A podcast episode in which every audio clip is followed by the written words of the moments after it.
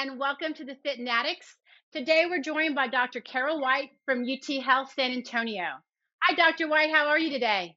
Oh, I'm great. So nice to see you, Susie. Great to see you. So, Dr. White, let's get started. If you don't mind telling us a little bit about your background and area of expertise.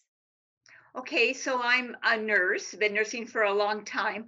Always worked with um, patients with neurological conditions like stroke, um, Parkinson's disease, dementia, and so got very involved with um, working with their families as well. Saw the impact that these conditions had on their families, and so began to work with the family caregivers, um, which led to working more specifically with caregivers of stroke survivors. And then more recently at the university, I've started a program for family caregivers of people living with dementia.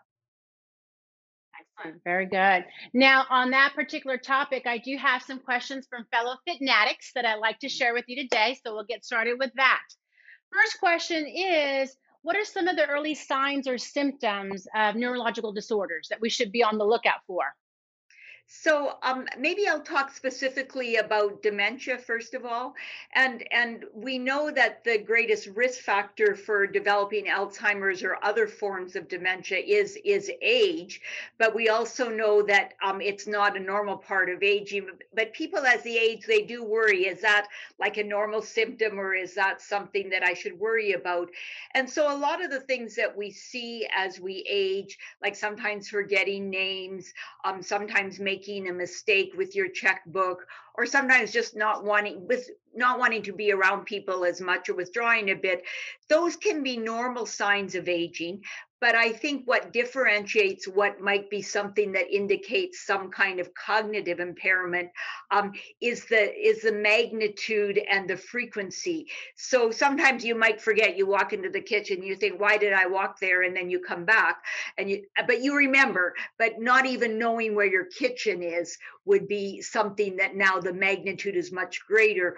Or not remembering the names of your kids, you might you know sometimes just call one the other but when you really don't remember their names or their date of birth. So things like that that and then the other thing is this a change from what you've seen previously in terms of it's different and the rate of progression is different as well.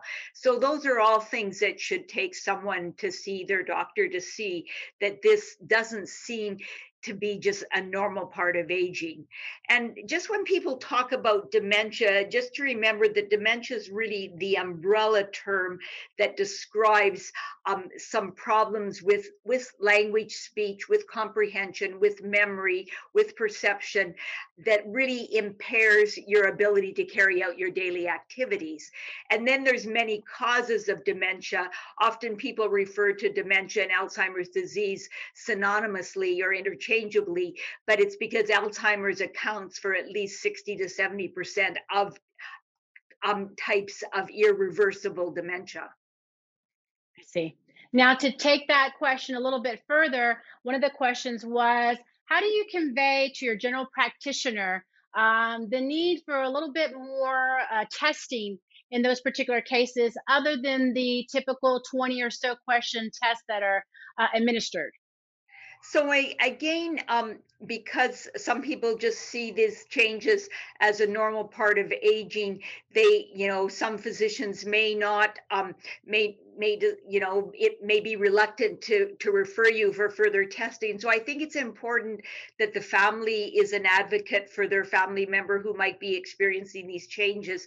And even though we don't have a cure for alzheimer's or even good disease modifying therapies we know there's benefits of an early diagnosis. And i've heard had many caregivers say to me you know, I just didn't know what was going on with my husband or with my wife. So getting that diagnosis, you know, I knew what I was dealing with then. So that's, you know, early diagnosis is important for that. Also, so that you set up a relationship with a care team. And there's a lot of trials now that, and we'll talk about that in a few minutes when we talk about fitness, but there's a lot of trials that are really focused on people with early stage. So it gives you an opportunity maybe to be part of a trial contribute to research and maybe even something that could be beneficial to you as an individual as well as as future people Excellent. Very good. Now, um, when it comes to nutrition, are there any nutritional changes or supplements that we should be considering to prevent or slow down the progression of some of these uh, diseases? Um, there may be kind of things you see in the popular media and things that come out, but one, you know, we do know that what's good for the heart is good for the brain. So you you talked we talked earlier a little bit about stroke as well. So things that will be good for preventing stroke are also good for preventing cognitive decline. So people have talked in terms of diet about the Mediterranean diet, the DASH diet, and then there's also something called the MIND diet, which is kind of a combination. But they really are kind of of what we knew from our food guidelines years ago, but really, you know, eating lots of fruits and vegetables, healthy proteins, um, cutting back on salt, particularly in the DASH diet, um, also um, grains, um, and and really eating more fish, olive oil, nuts. We know nuts are an important part of the of the mind diet. Yes, very true. Now, on that note, can let's take it into the fitness and exercise, my favorite part. Yeah. Can you tell us what some of the research and studies have said with regards to exercise and what types of exercise are best for these particular conditions? So there's um there's a really interesting study that was um was in um Finland that took place in Finland called the Fingers study. Um and I can't remember all the things the acronym that it stands for, but it and I think it's because there's five components to it. Um but it was it it it has now gone to the worldwide fingers and also to the POINTER trial in the in, in the US and that's been a really important study where they've looked at a combination of exercise and cardiovascular is really what they've looked at mostly. So they've looked at cardiovascular exercise, diet, and then controlling blood pressure and and sugar, and then also cognitive stimulation. And they found this was this study was done on people um, that didn't have cognitive decline, so a prevention study. Um, but they found that people, even that had one of the genes for Alzheimer's, still had longer time to cognitive problems um, with that that combination of, of of interventions. That you know, importantly, exercise and and diet, among other things. And then they they're testing that now. So when you think of Finland, it's a very homogeneous population, unlike the U.S. So they're testing it across the US to see, you know, among Hispanics, among African Americans, mm-hmm. among non um, um, non-Hispanic Caucasians, does it make a difference as well? So we know mm-hmm. how important exercise is. There's also been um, there was a, a study that was published a couple of years ago that looked at um, it's all it's all epidemiological data, which means it's observational and not cause effect but it okay. knows that these things are risk factors. So it looked at a life course um, view of how to prevent cognitive decline and dementia in later life. And so it's found out that um, early childhood education was important. In midlife, um, controlling diabetes, blood pressure, um, diet exercise and on to late life social isolation was was negative. So social interactions depression was negative. So across the life course they looked at these things that were important for preventing dementia. And we know that lifestyle is an important part of it exercise and diet.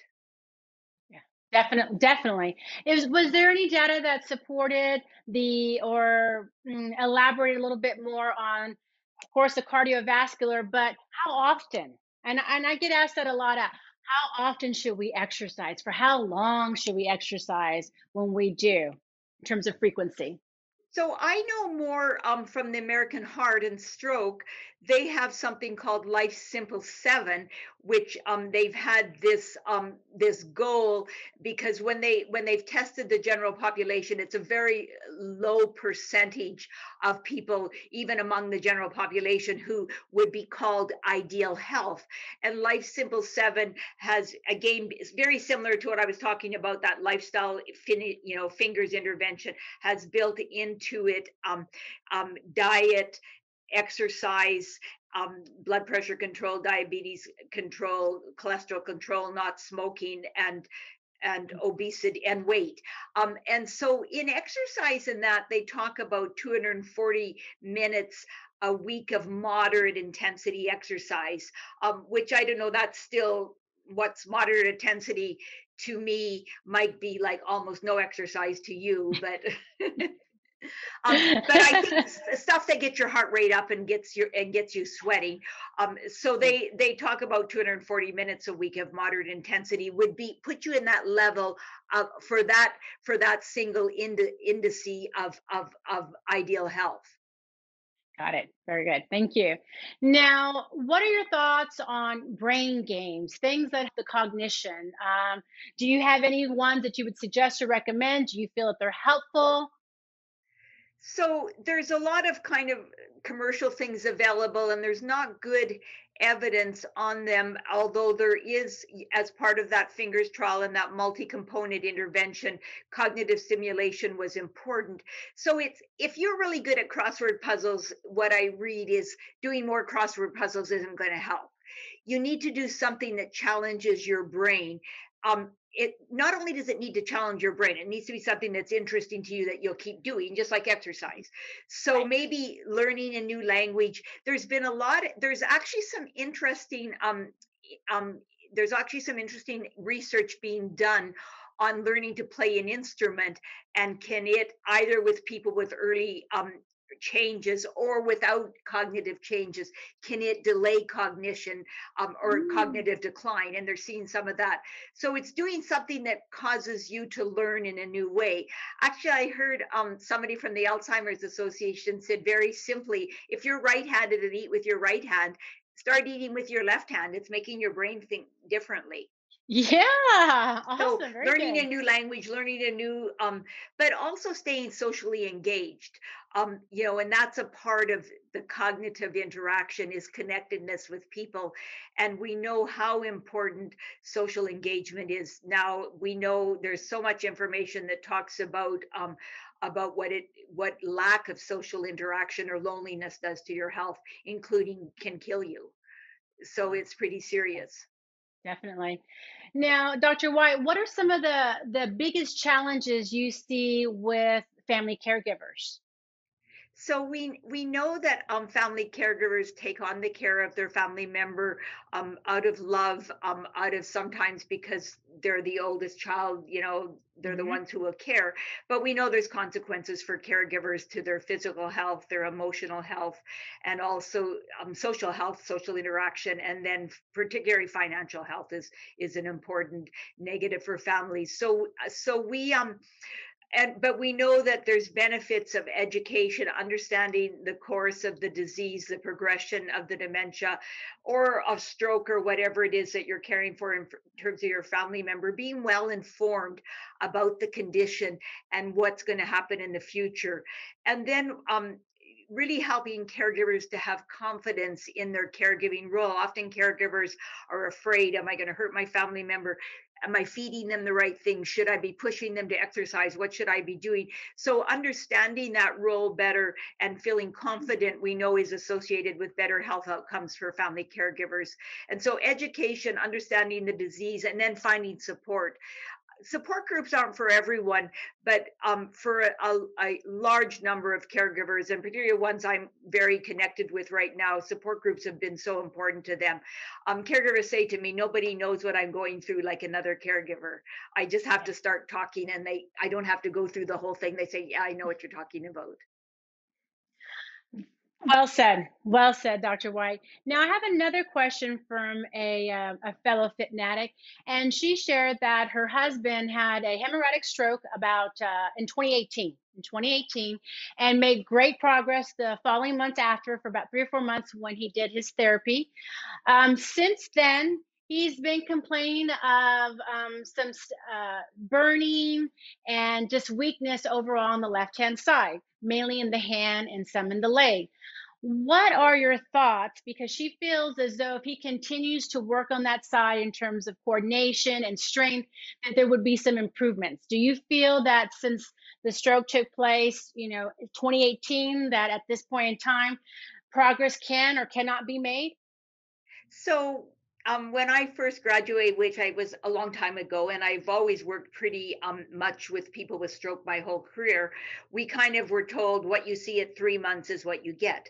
Then we were told what you see at six months is what you get. Um, but now we know a lot more about brain plasticity, and we know, you know, the improvement is is like this more in the first few months. But we know that people can continue to make slow gains over time. So I I'm thinking to tell people to never give up, to continue to push to what they can do. The gains may be very slow now and maybe small, but um, but we, you know, we we're learning so much more about the brain and and its capacity for for for still learning and for building new cells that in terms of new pathways. Um, and in terms of the pain, sometimes post-stroke people will have um, just maybe some of the sensory um, pathways were damaged, and they can experience pain, um, almost kind of um, you know, the the kind of pain, neuropathic pain that you hear about, um, limb pain that people might have when they've had an amputation, but they have that burning pain sometimes. I think it's important um, that you know that individual talked to the family physician. There are sometimes some medications that will help with that because that pain can be, you know, um, debilitating. Thank you. Now, a little bit about you, since we are the Fitnatics here, is if you can share with us uh, your favorite types of exercise and, and what you do to uh, stay fit. Well, I am I am a cycling fanatic. Um, I'm not a very good cyclist, and I um, I did cycle for a, a, long time, a lot, and then particularly I'm Canadian. When we moved to Texas, it was amazing to cycle year around.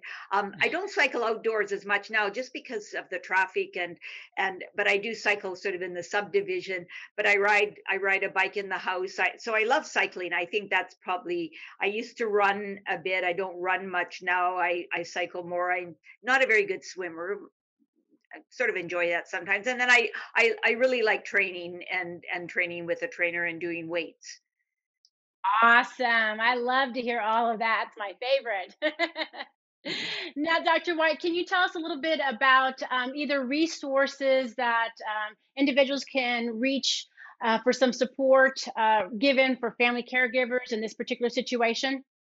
Yeah, I would, you know, so we have a program that's focused on family caregivers of people caring for someone who is living with a diagnosis of dementia. Um, and mm-hmm. so I would recommend our program at UT Health. And we, our, our website is utcaregivers.org, where you can find the email to our program and see the events that we offer. Um, at this point, all of our events are at no cost to family caregivers. Um, and then you know, depending on on the, the chronic neurological condition, the American Heart Association has very good resources for um, families. And then there's also the Family Caregiver Alliance that you can just Google um, online that has really excellent um, resources for family caregivers as well. Excellent. Thank you so much. With that being said, Dr. White, I want to thank you for your time and for the valuable information you shared with us today. Oh, love being part of this. Thank you so much. Um, have a good rest of your day. Thank you. And thank everyone for joining the Fitnatics today.